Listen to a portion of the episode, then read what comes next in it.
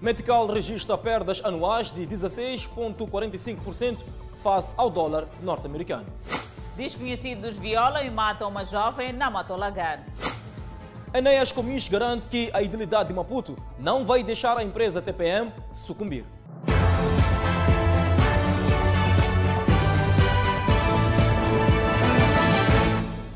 Boa noite, estamos em direto e seguramente em simultâneo com as redes sociais e a Rádio Miramar. Proprietários de barracas e quiosques na cidade de Maputo, empenhados na limpeza e na contabilização de prejuízos.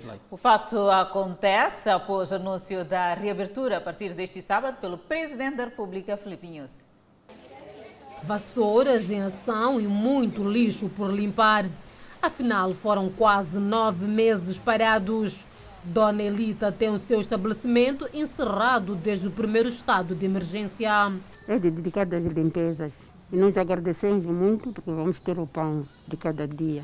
Durante esses dias passados estávamos a passar mal. Nas barracas do bairro ferroviário, muito trabalho, mas também alguns prejuízos. O dia para muitos proprietários de barracas e também quiosques foi marcado de limpeza mas também de contabilizar os prejuízos. Alguns comem, como estes, enforjados e congeladores também quase que sem utilidade. A preocupação destes é saber se os mesmos voltarão a funcionar. Muitos dos proprietários não pagam a taxa de energia há mais de seis meses. Primeiro, eh, todos os eletrodomésticos aqui estão, estão, estão com deficiências porque os rádios também não deixaram de aproveitar essa, essa paragem toda. Então, algumas geleras não estão a trabalhar e éramos obrigados, algumas barracas, as pessoas estarem aqui a dormir, que é para salvaguardar, portanto, os bens que estão aqui. Mas a notícia da reabertura a partir deste sábado anima alguns proprietários. Com esta notícia tem que voltar de novo, começar a trabalhar, começarmos de zero, não há outra coisa. Isso aí do horário é muito boa porque as pessoas já vão conseguir recolher muito cedo para casa, para não haver essa propagação da doença. Mesma agitação também se registra na feira de Rolene. Proprietários ocupados com vassoura e balde.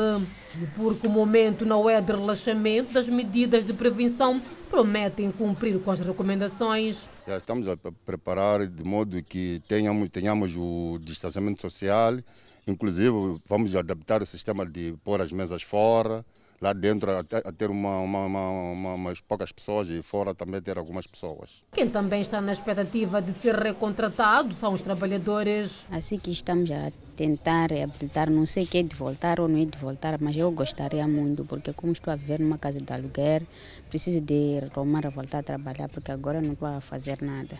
Bares, barracas e quiosques a reabrir a partir deste sábado e as atenções de autoridades viradas para a fiscalização e controle das medidas de prevenção da Covid-19 que ainda assola o país e o mundo. O ministro da Saúde, Armindo Tiago, anunciou esta sexta-feira que o país vai receber a vacina da Covid-19 em junho de 2021. Uma informação há muito esperada pelos moçambicanos. A boa nova para os moçambicanos foi anunciada na tarde desta sexta-feira aqui no Aeroporto Internacional de Xingoz pelo ministro da Saúde, Armindo Tiago, que está de visita à província de Tete. De acordo com o mecanismo COVAX que estamos a coordenar, entre maio e junho nós teríamos provavelmente a vacina em, em Moçambique, isso é na melhor das hipóteses, mas pode alterar em função dos desenvolvimentos a nível mundial. Existem vários grupos-alvo, mas o primeiro que nós achamos que deverá, obviamente, ser vacinado há de ser dos trabalhadores. No outro desenvolvimento, o número um do piloto da saúde no país garantiu que o seu ministério está preparado para fazer face a qualquer eventualidade durante a quadra festiva. O Ministério da Saúde, em coordenação com todos os outros ministérios, devem trabalhar de uma forma multissetorial para garantir que cada um fazendo a sua parte haja uma quadra festiva tranquila. Já fizemos, asseguramos a existência de insumos, de medicamentos, incluindo sangue que estamos a pedir para, as que, para que as pessoas possam doar para garantir que dentro da quadra festiva nós temos todas as condições para dar resposta à demanda que daí pode vir. Este sábado, Armindo Tiago vai trabalhar no distrito de Caorabassa, onde vai visitar o hospital rural local. Transportadores semicoletivos na rota Fomento Baixa e Fomento Museu paralisaram a atividade em protesto à proibição de ligações. Esta sexta-feira, os passageiros da rota Fomento Baixa e Fomento Museu tiveram motivos para atrasos aos seus afazeres, porque os transportadores semicoletivos passageiros interromperam a atividade para protestar contra a proibição de efetuarem ligações no transporte. Acontece que, segundo revelam os transportadores, a polícia aplica multa de 10 mil meticais a quem carrega passageiros fora do terminal. No entanto, os manifestantes sustentam que as ligações são uma forma de ajudar os passageiros que estão em paragens dispersas.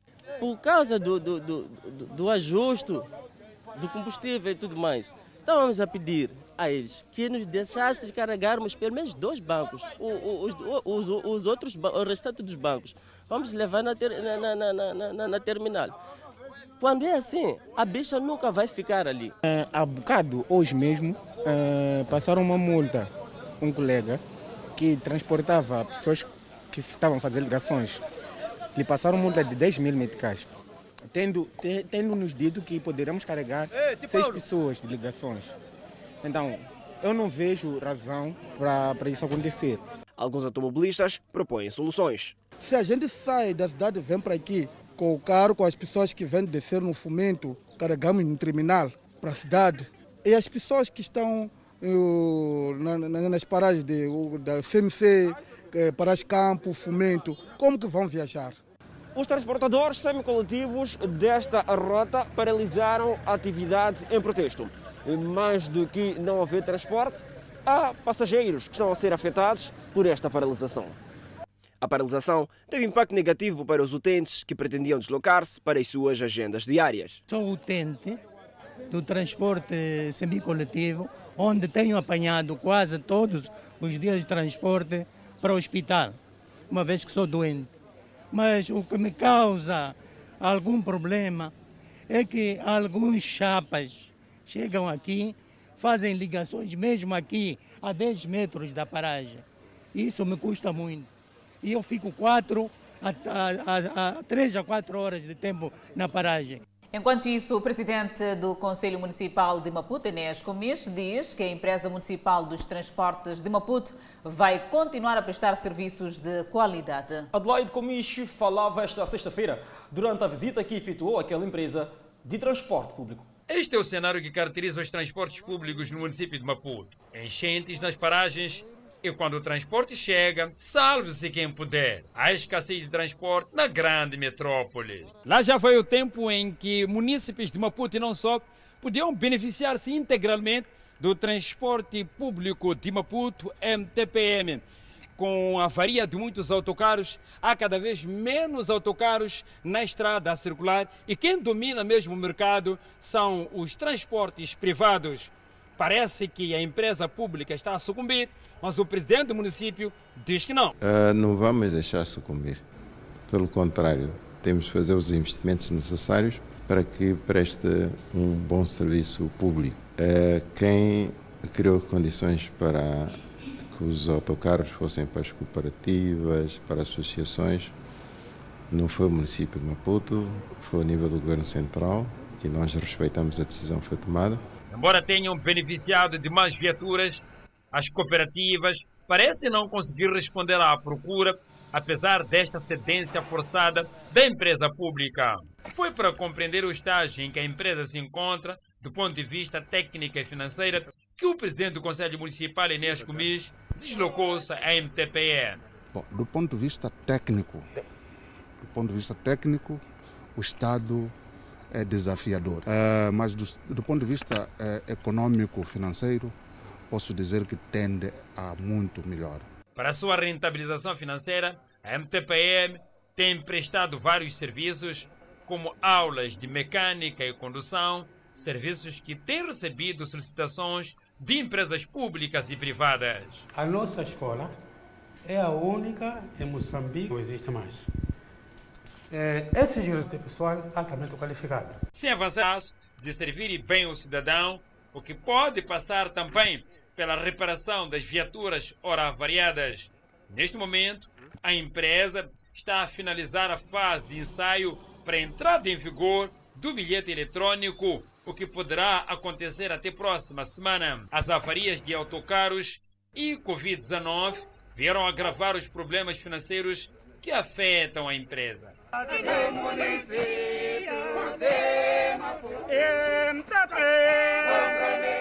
E um ano após a sua inauguração, a Estrada Nacional número 6, que liga a cidade portuária da Beira e a vila fronteiriça de Machipanda, volta a beneficiar de iluminação pública. Os trabalhos de realocação dos candeeiros decorrem a bom ritmo. Após a sua reabilitação e ampliação, foram implantados novos postes metálicos com respectivos candeeiros. Na madrugada do dia 15 de março, muitos candeeiros foram destruídos com fortes ventos do ciclone Idai, que festigou a cidade da Beira, deixando a Estrada Nacional número 6 às escuras.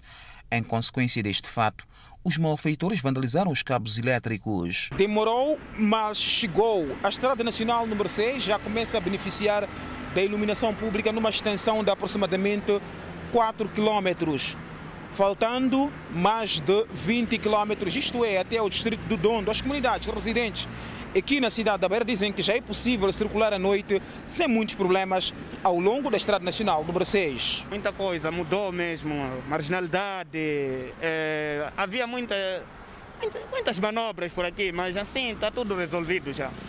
Está tudo resolvido, há uma grande mudança mesmo. Para nós que somos estudantes, né, é um benefício é, com muita alegria mesmo, porque antes nós estávamos nas escolas, quando saíamos da escola, 22, 23, é, encontrávamos com gatunos, nos arrancavam coisa, mas agora com essa iluminação nos facilita. Estávamos mal, de noite não se andava, ficava escuro, mas agora está bonito. As comunidades dizem que gostariam de ver trabalhos concluídos o mais breve possível para conferir outra beleza à cidade neste momento em que se aproxima a quadra festiva. Tem que chegar mais além, pelo menos até para Nhamiso tem que acender também, ficar tudo aceso. Sim, sim, vai melhorar muito bem. Já agora pode circular à noite? Com certeza, com certeza. Assim como pode ver, estamos a caminhar normalmente até amanhã, vamos apanhar chapa, como é final do ano, né? Está difícil, mas graças a Deus, assim está mais bonito. É com a energia né, que é, como posso dizer, que a cidade fica linda, li, fica bonita. Assim a cidade está tá linda. Os trabalhos de iluminação pública que ocorrem neste momento, partindo da cidade da Beira, deverão chegar até o distrito do Dondo, numa extensão de mais de 30 quilómetros. Este fato poderá contribuir na redução dos acidentes de viação, que muitas das vezes ocorrem no período da noite, em que muitas viaturas chegam a galgar o passeio, derrubando postos de iluminação pública devido à fraca visibilidade. A Direção Nacional de Identificação Civil diz haver muito por se investigar sobre a falsificação de BAIs. Com a detenção desta quinta-feira, somam 12 os falsificadores desativados. Falsificação de bilhetes de identidade. Um crime que cria espaço para outros. É com BIs falsos que até bancos são vítimas. Daí, entre estes BIs falsos, ver-se cheques e cartões de débito. A detenção destes indivíduos mostra que o mal prevalece, apesar de ser combatido. Essa é uma grande batalha que a identificação civil tem, uh, sobretudo para perceber este modus operandi dos bandidos. Uh, normalmente o que tem acontecido é que eles fazem isto para beneficiarem-se do bem alheio. Eram procurados depois da captura de um comparsa. Nós estamos no encalço desses indivíduos desde os finais do mês passado. Eh, por denúncia do banco APSA, que mandou-nos os seus documentos para vermos se na verdade eram reais ou não, em número de quatro. O primeiro foi neutralizado na cidade da Matola, também num dos bancos da praça, e curiosamente o APSA quando diz que tentava depositar dinheiro numa conta aberta com base num BI falso. As autoridades dizem haver muito trabalho investigativo pela frente, pois há elementos bastantes, como é o caso de seis telemóveis pertencentes a um indivíduo, quando o país tem apenas três operadoras de telefonia móvel. A DNIC diz que com a detenção destes, fecham 12 só este ano indivíduos acusados de falsificação de bilhetes de identificação e o seu alvo são os bancos para extorsão. É um crime organizado, naturalmente com interesses de delinquir e, e sobretudo, o alvo deles são os bancos. O que é que significa? Significa que eles querem, querem se beneficiar de valores que não lhes dizem respeito, razão pela qual abrem contas. Alguns deles, até os primeiros que nós neutralizamos, diziam que usavam eh, esses documentos falsos para abrirem sites de emprego, através dos quais as pessoas drenavam valores e depois o site desaparecia. Alberto Sumbana diz também que esforços há para a coordenação com bancos e outras instituições que dependem de BIs para determinadas tramitações. Seguimos viagem ao extremo norte do país. O presidente da República, Felipe News, procedeu esta sexta-feira à entrega de kits de pesca a associações de pesca artesanal na província de Cabo Delgado. A entrega dos kits de pesca pelo Presidente da República às associações do distrito de Metus vem a aliviar as dificuldades dos pescadores que, se vendo sem meios para continuar após a passagem do ciclone Kenneth, ficaram de mãos atadas. Segundo Felipe News, é importante munir os pescadores. Neste momento, este subsetor de produção opera com embarcações de pouca capacidade, com conservação do pescado limitado ao uso do gelo. A outra questão, não menos importante, é o fato de a ligação e relacionamento com o mercado para a comercialização do pescado a preços justos, o fraco desenvolvimento intersetorial, nomeadamente com o turismo e indústrias de transformação do pescado, é outro desafio que precisa de ser explorado de modo a estimular a pesca. Entretanto, os associados falam de alívio das dificuldades com a entrega dos kits constituídos de embarcações, anzóis, redes de pesca, entre outros. Estamos a ver uma coisa muito diferente na nossa vida, por termos recebido essas embarcações, assim que estão a ver aqui. Essas embarcações irão nos ajudar muito, embora estamos em grupos, mas é do grupo onde a gente pode planificar melhor os nossos programas, né? Queremos uma vida diferente para começar, porque produzindo haverá a produtividade e o sustento. A província de Cabo Delgado é alvo de ataques por terroristas desde outubro de 2017, que já causaram mortes e destruições de várias infraestruturas. O Ministério dos Negócios Estrangeiros e Cooperação lança plano de resposta humanitária para 2021, com olhos postos na situação de Cabo Delgado. O plano vai permitir suprir o atual déficit de assistência de cerca de 6 mil milhões de meticais. O plano de resposta humanitária para 2021 incorpora uma série de objetivos estratégicos, dentre os quais fornecer assistência fortalecendo a capacidade de resiliência às pessoas afetadas, o foco são as vítimas de terrorismo em Cabo Delgado. O plano de resposta humanitária para 2021, acima de todos os aspectos, dá destaque para a província de Cabo Delgado, que neste momento está a ser afetada com a onda do terrorismo. O facto é que deverá ser suprido um déficit de cerca de 6 mil milhões de meticais do atual plano de contingência. Segundo a Ministra de Negócios Estrangeiros e Cooperação, o plano vai permitir que as atividades de assistência humanitária se desenvolvam de forma estruturada, transparente e previsível. Seguramente, o plano vai permitir que as atividades de assistência humanitária se desenvolvam de forma estruturada, transparente e previsível. Há estas características que vão seguramente conferir eficácia e solidez necessárias ao plano,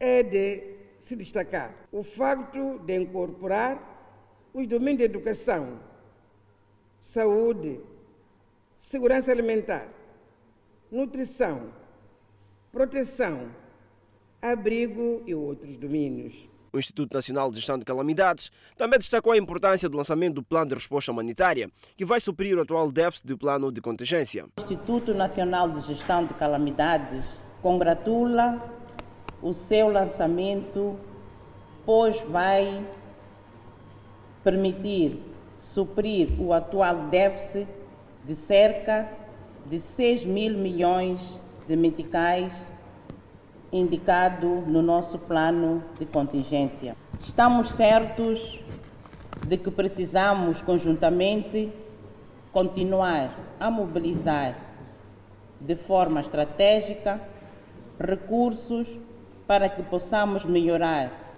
e melhor responder os atuais desafios e outros eventos emergentes na presente época chuvosa e ciclónica. Segundo os parceiros de cooperação, o número de deslocados em Cabo Delgado aumentou. Números apontavam para cerca de 90 mil deslocados. No entanto, o número aumentou cinco vezes mais. O ministro da Indústria e Comércio reuniu com agentes econômicos baseados na província e cidade de Maputo. O encontro visava inteirar-se de nível de preparação e da disponibilidade de produtos essenciais durante a quadra festiva. Quadra festiva, momento caracterizado por grande agitação na procura por bens e serviços. Aliás, foi neste diapasão que o ministro da Indústria e Comércio, Carlos Mesquita, reuniu-se com agentes econômicos baseados na província e cidade de Maputo, com vista a inteirar-se sobre o nível de preparação e da disponibilidade de produtos essenciais, tendo em conta a aproximação das celebrações do Natal e da passagem de ano. Nós tivemos, acabamos de ter um encontro com uma parte representativa dos agentes econômicos que atuam quer na área industrial como na área comercial, para passarmos em revista eh, uma série de ações eh, que estão em curso já através eh, da monitoria do processo produtivo e também a avaliação de estoques dos produtos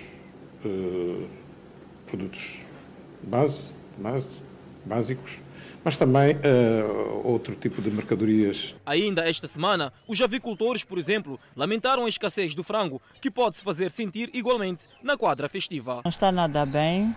Nós temos, tivemos problemas, dificuldades de adquirirmos os pintos para colocação para a quadra festiva.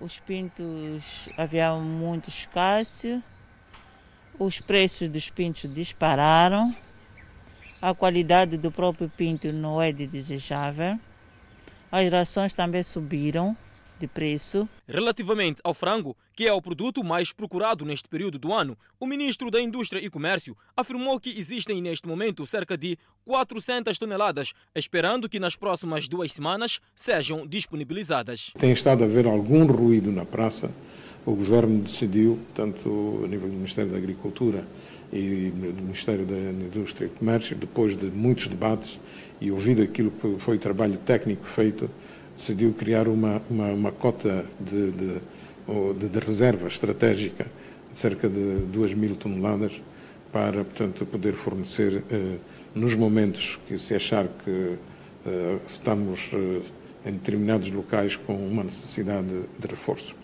e faz balanço positivo do encontro. É interessante porque uh, a maior parte dos empresários que participaram uh, neste encontro foram uh, unânimes em reconfirmar aquilo que já são dados que nós, como Ministério da Indústria e Comércio, temos estado a recolher e o trabalho que é feito pela equipe multissetorial, que inclui o Ministério da Indústria e Comércio, Saúde, Agricultura, eh, Ministério do Interior, eh, Obras Públicas, Transportes e Comunicações, por aí além, Autoridade Tributária também, eh, por causa do controle, dos controles transfronteiriços e a movimentação e mobilidade das pessoas.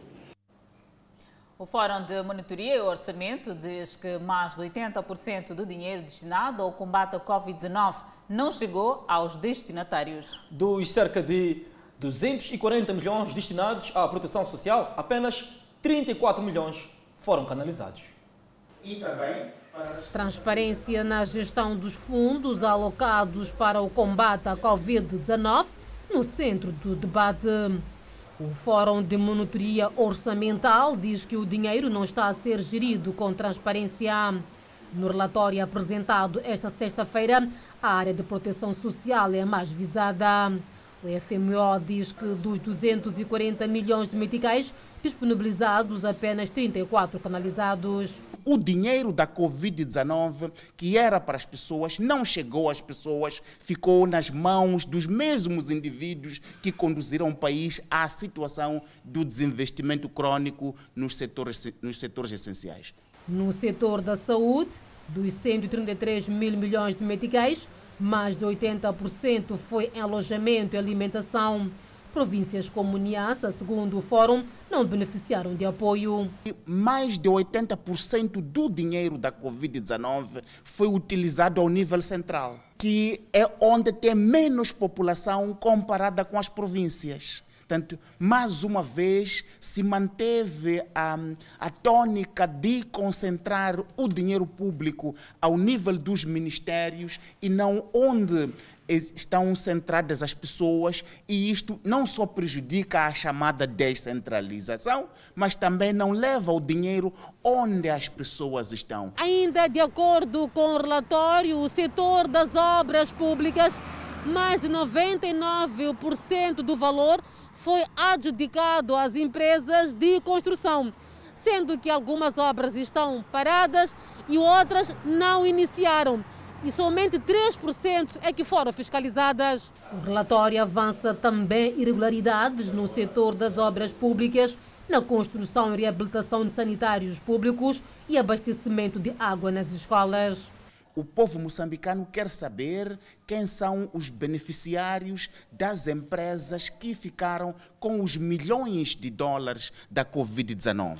Aquilo que nós constatamos é que as empresas que venceram, que foram atribuídos esses um, contratos um, milionários, não se sabe quem são os donos dessas empresas. O setor da saúde, também presente no encontro, refuta alguns dados do relatório. É, Niassa, por exemplo, aqui uh, disse que não recebeu nada, recebeu do Ministério da Saúde cerca de, de, de, de 13 milhões.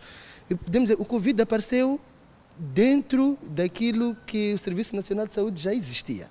Então, nós, na alocação de fundos, tivemos que verificar aquilo que eram as condições das unidades sanitárias uh, para o tratamento dos doentes de Covid em cada província. Havia províncias que já tinham unidades sanitárias com condições, uh, uh, com algumas condições criadas, não, não, não eram necessários fundos em, grande, em grande parte e outras com outras necessidades. O relatório que espelha os dados até outubro passado exorta o governo à racionalização dos fundos. O governo disponibilizou cerca de 493 milhões de dólares norte-americanos para despesas da Covid-19.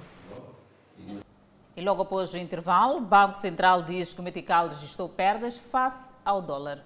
E mesmo com a pandemia e ataques armados, Sofala teve resultados positivos em 2020. Vamos ao intervalo e voltamos com mais informações.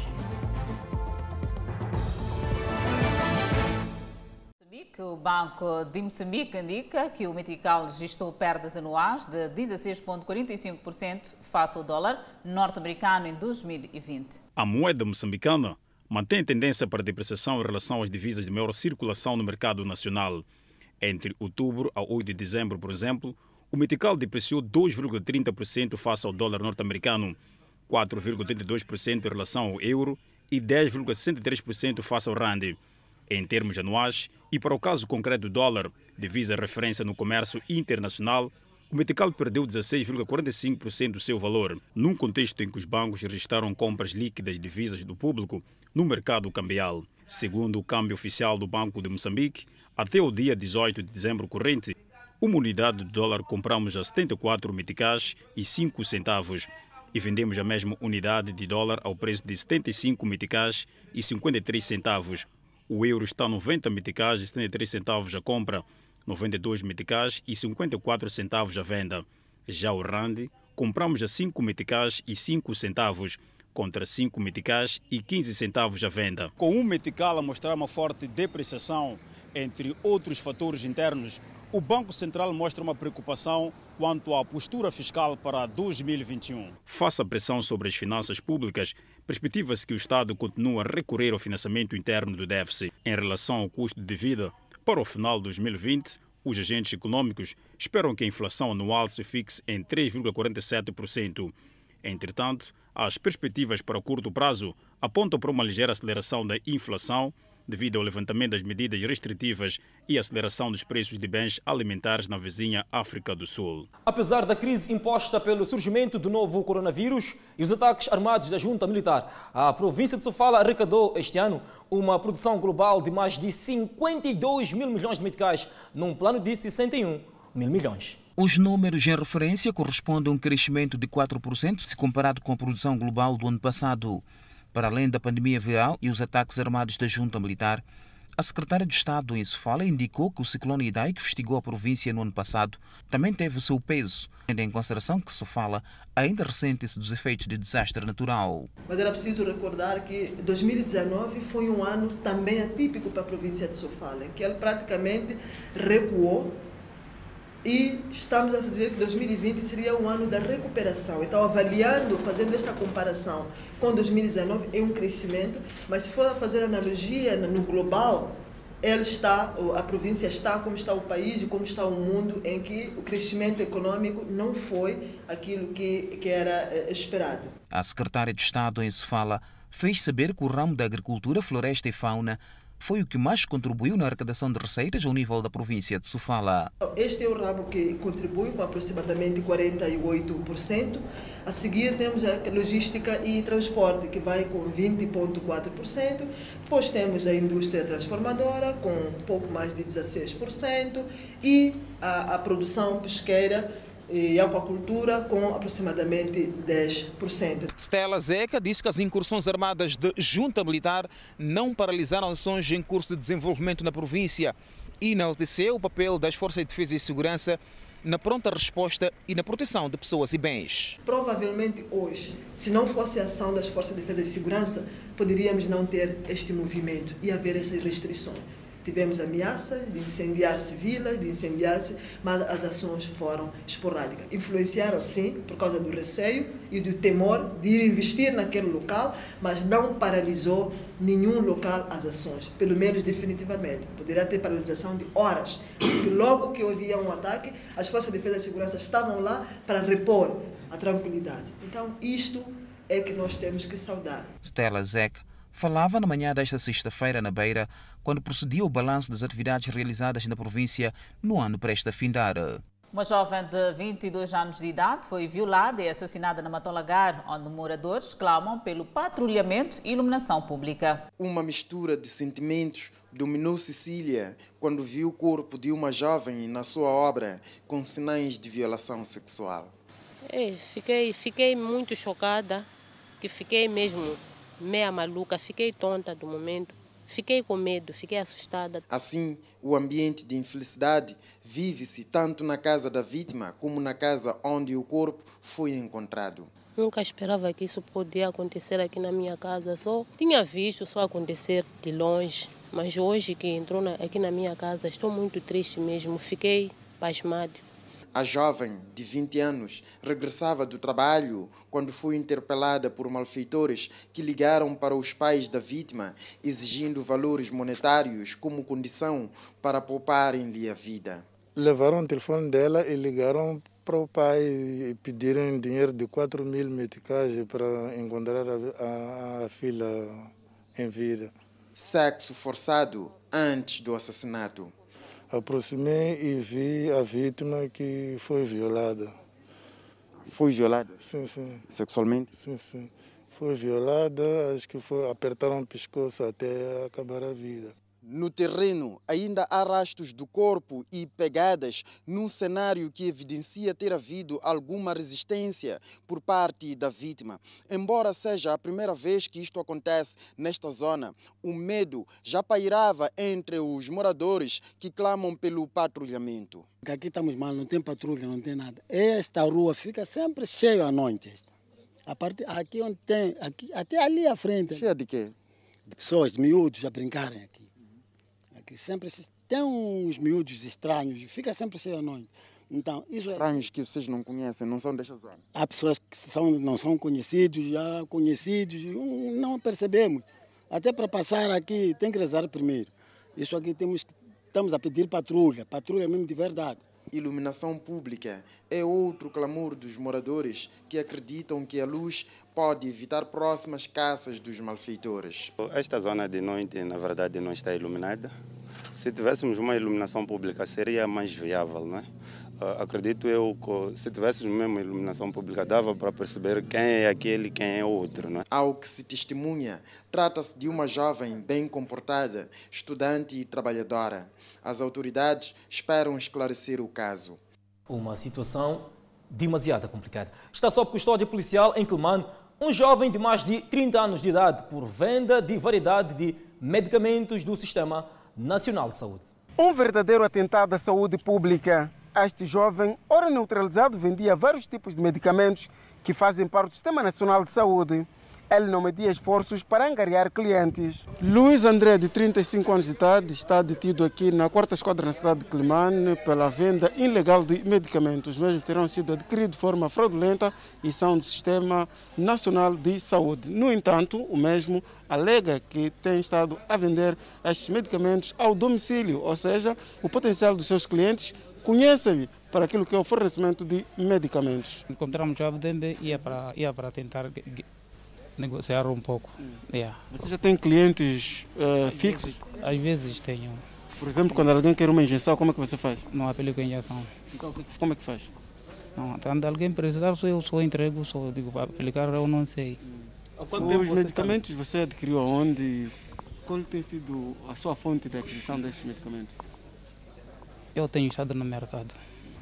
A polícia entende que, mais do que a neutralização do jovem, surge a necessidade dos cidadãos estarem cientes da necessidade de recorrerem às unidades sanitárias ou locais credenciados para a obtenção dos fármacos, por forma a não prejudicar a saúde dos mesmos, tendo apelado maior vigilância. Como já devem ter acompanhado ao longo deste ano, realizamos um total de 32 apreensões de fármacos ao longo da província da Zambésia. Todos, todos os focos estão a ser controlados à semelhança destes e é preciso referenciar que infelizmente são fármacos também do Sistema Nacional de Saúde. Vamos entrar em, em coordenação também com o Ministério da Saúde, a Direção Provincial de Saúde. Ao nível da província da Zambésia, neste ano prestes a findar, a polícia neutralizou pelo menos 38 cidadãos que se encontravam a vender medicamentos do Sistema Nacional de Saúde. Para ver e ouvir no próximo bloco, Gabinete do Provedor de Justiça apoia vítimas do terrorismo. E Moçambique registra mais 108 recuperados da Covid-19. Notícia a acompanhar logo após o intervalo. Até já. De volta ao Fala Moçambique. Moçambique registrou mais de 108 recuperados nas últimas 24 horas e atualmente o país tem um cumulativo de 15.365 totalmente recuperados da doença. O país tem um cumulativo de 712 pacientes internados, dos quais 38 nos centros de isolamento de Covid-19. Seguimos com outro quadro de número de casos positivos. Assim, o Moçambique tem cumulativamente 17.338 casos positivos registrados, dos quais 17.025 de transmissão local e 313 importados. Moçambique testou nas últimas 24 horas 1.388 amostras, das quais 82 revelaram-se positivas. Dos novos casos hoje reportados, 76 são de nacionalidade moçambicana e 6 estrangeiros. Destes, 3 de nacionalidade brasileira, portuguesa e indonésia, e ainda 3 de nacionalidade sul-africana. Todos, 82, resultam de transmissão local. Há registro de mais uma morte em paciente infectado pelo novo coronavírus na cidade de Maputo. Trata-se de um paciente do sexo feminino de 81 anos de idade e de nacionalidade moçambicana. Moçambique tem cumulativamente 146 mortes devido ao Covid-19. Neste momento, o país tem 1.823 casos ativos do novo coronavírus.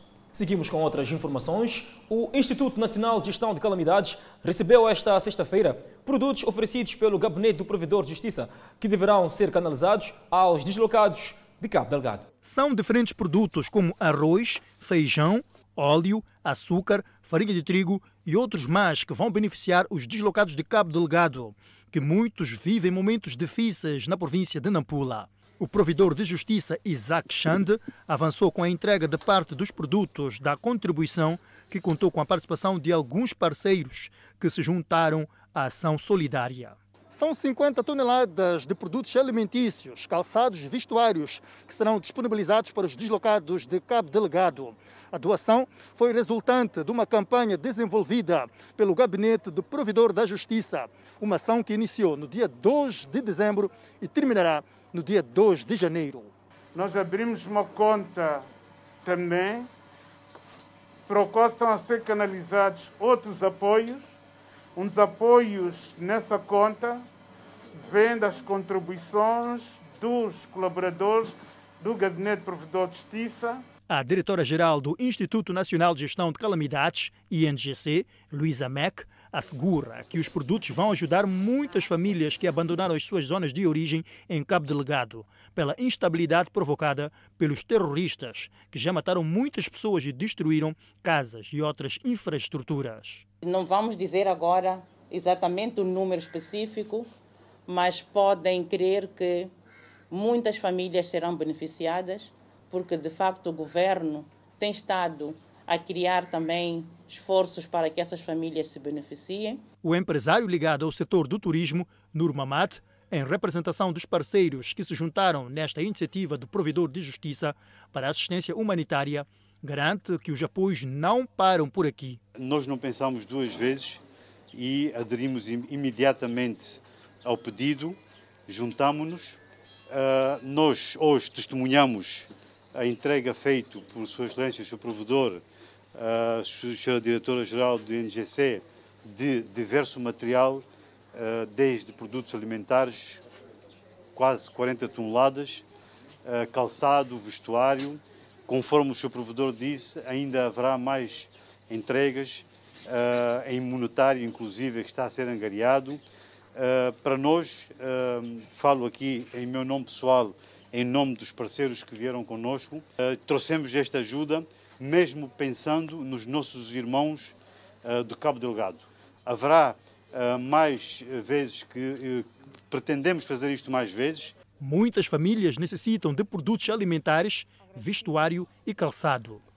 Abandonaram as suas casas pela instabilidade provocada pelos terroristas em algumas zonas da província de Cabo Delgado. A Universal Moçambique ofereceu um Natal solidário aos reclusos da cadeia de recuperação juvenil de Boan, província de Maputo. A intervenção abrange aos mais de 125 reclusos, também conhecidos como menores infratores. Em mais uma ação solidária que antecede a celebração do Natal, já na próxima semana, a Universal Moçambique estendeu a mão esta sexta-feira aos 125 reclusos da cadeia de recuperação juvenil de Boane, na província de Maputo.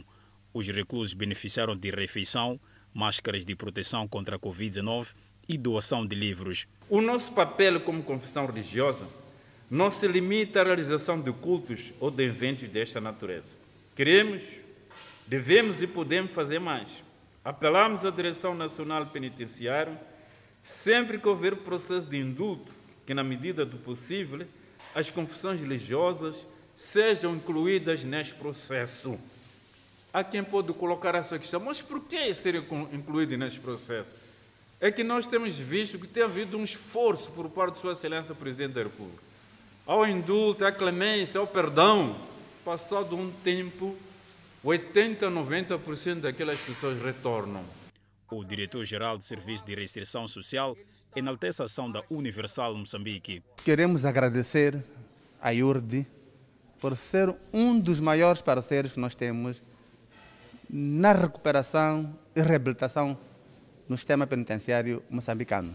Já os reclusos expressaram enorme gratidão pelo gesto solidário. Agradecemos pelo amor, carinho, paciência, vontade, disponibilidade para ensinarmos dia após dia a saber ser, estar e saber diferenciar o certo do errado. Missão cumprida em Maputo, agora o desafio lançado é a realização do Natal Solidário na província de Nampula já no próximo ano.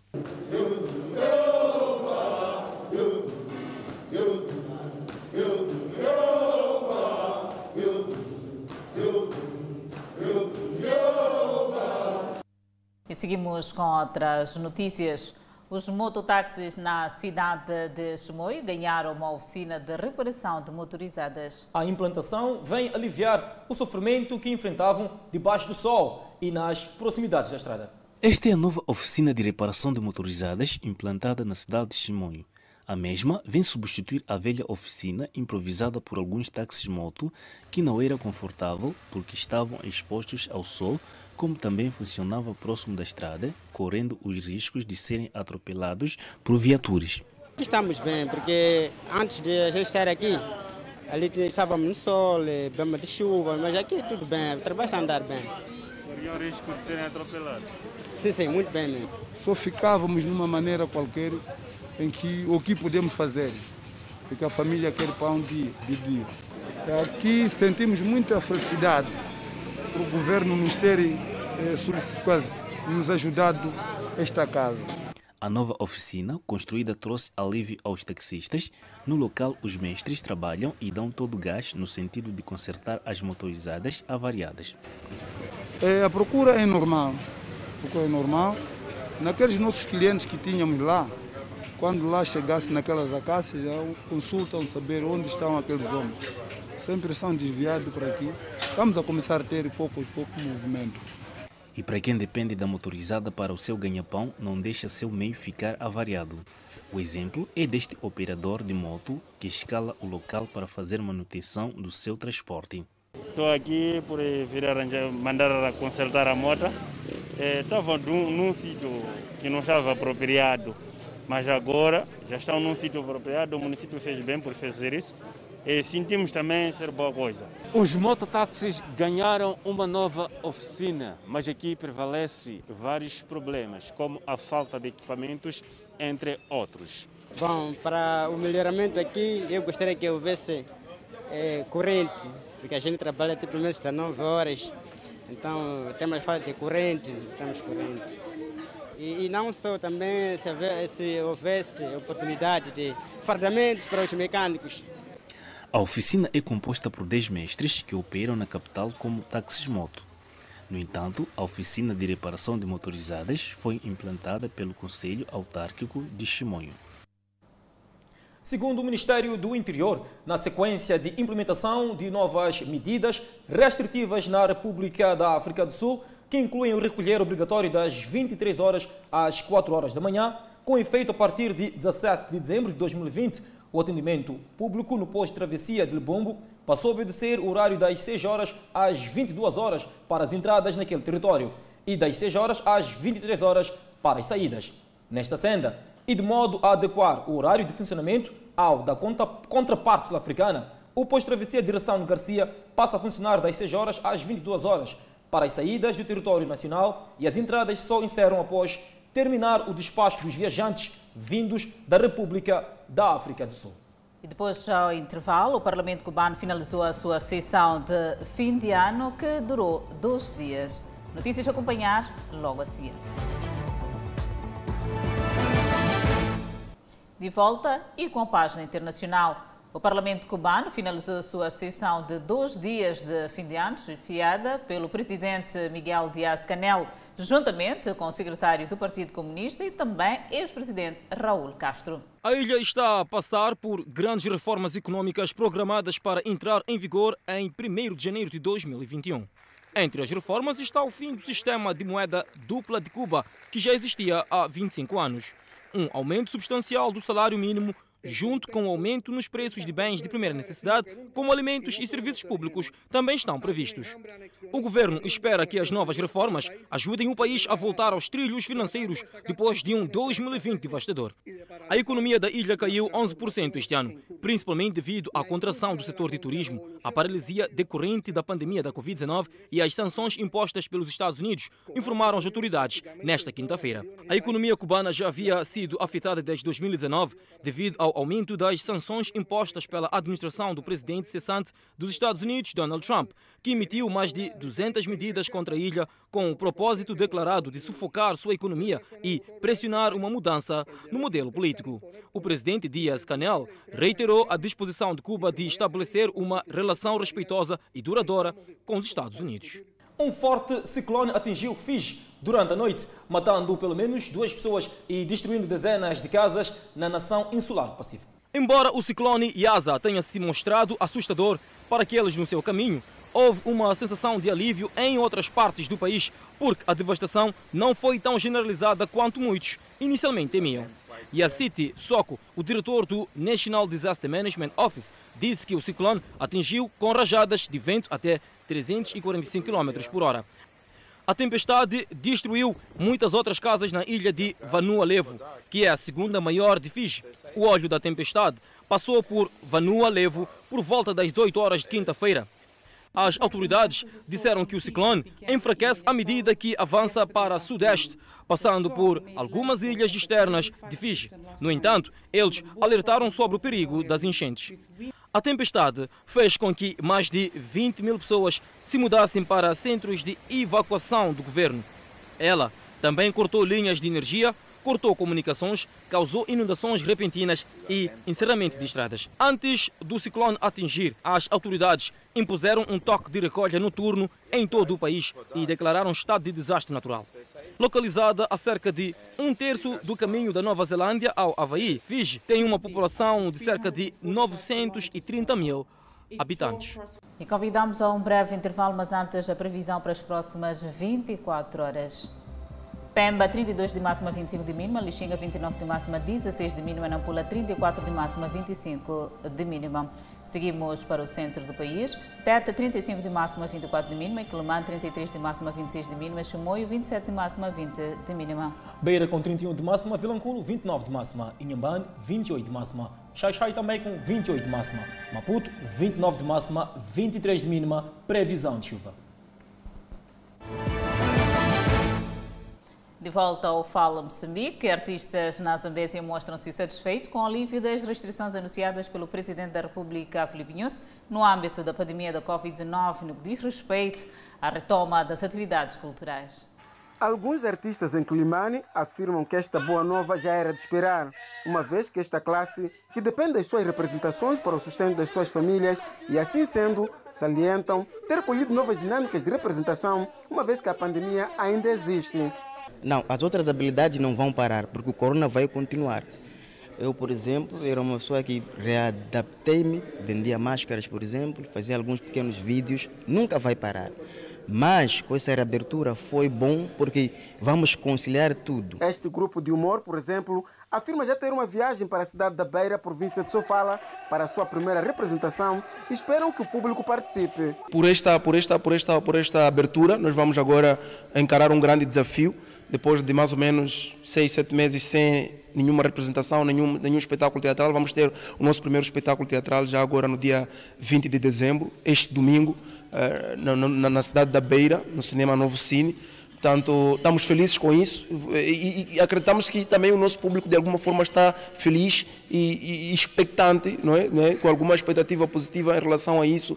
Esta artista bailarina da companhia Canto e Dança Montes Namul diz que, mais do que se voltar a atuar, os artistas sabem que a sua volta requer ainda mais responsabilidade. Como artistas, recebemos com maior agrado e com muita responsabilidade também, porque temos essa, essa, é, é, é, é um instrumento de comunicação para nós que é a dança.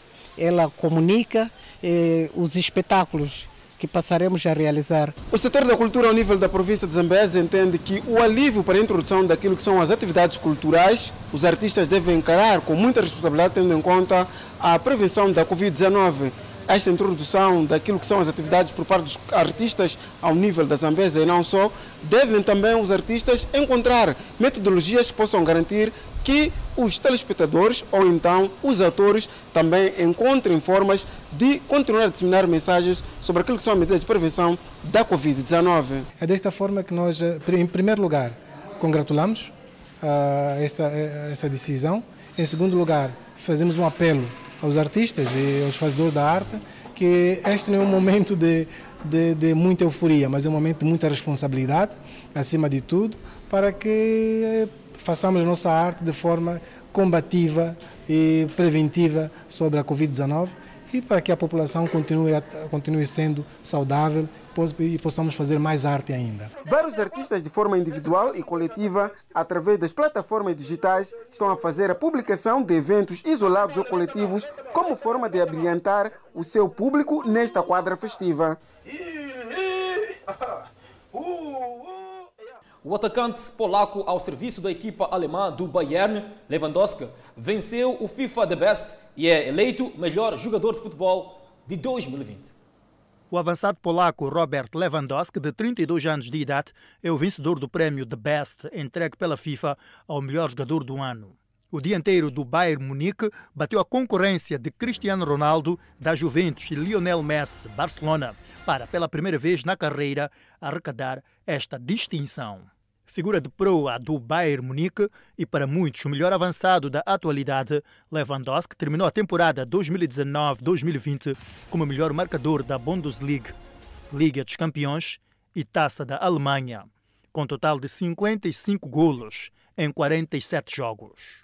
O antigo jogador do Borussia Dortmund, contratado a custo zero no verão de 2013, foi peça fundamental para a conquista de títulos em poucos meses, nomeadamente Taça da Alemanha, Supertaça da Alemanha, Liga dos Campeões e Supertaça Europeia ao serviço do Bayern Munique.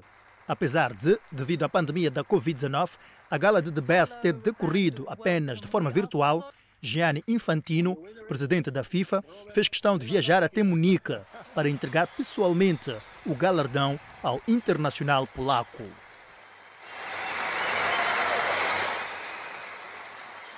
E desta maneira colocamos ponto final ao Fala Moçambique. Obrigada pela atenção dispensada. Grato de coração. Nós voltamos amanhã.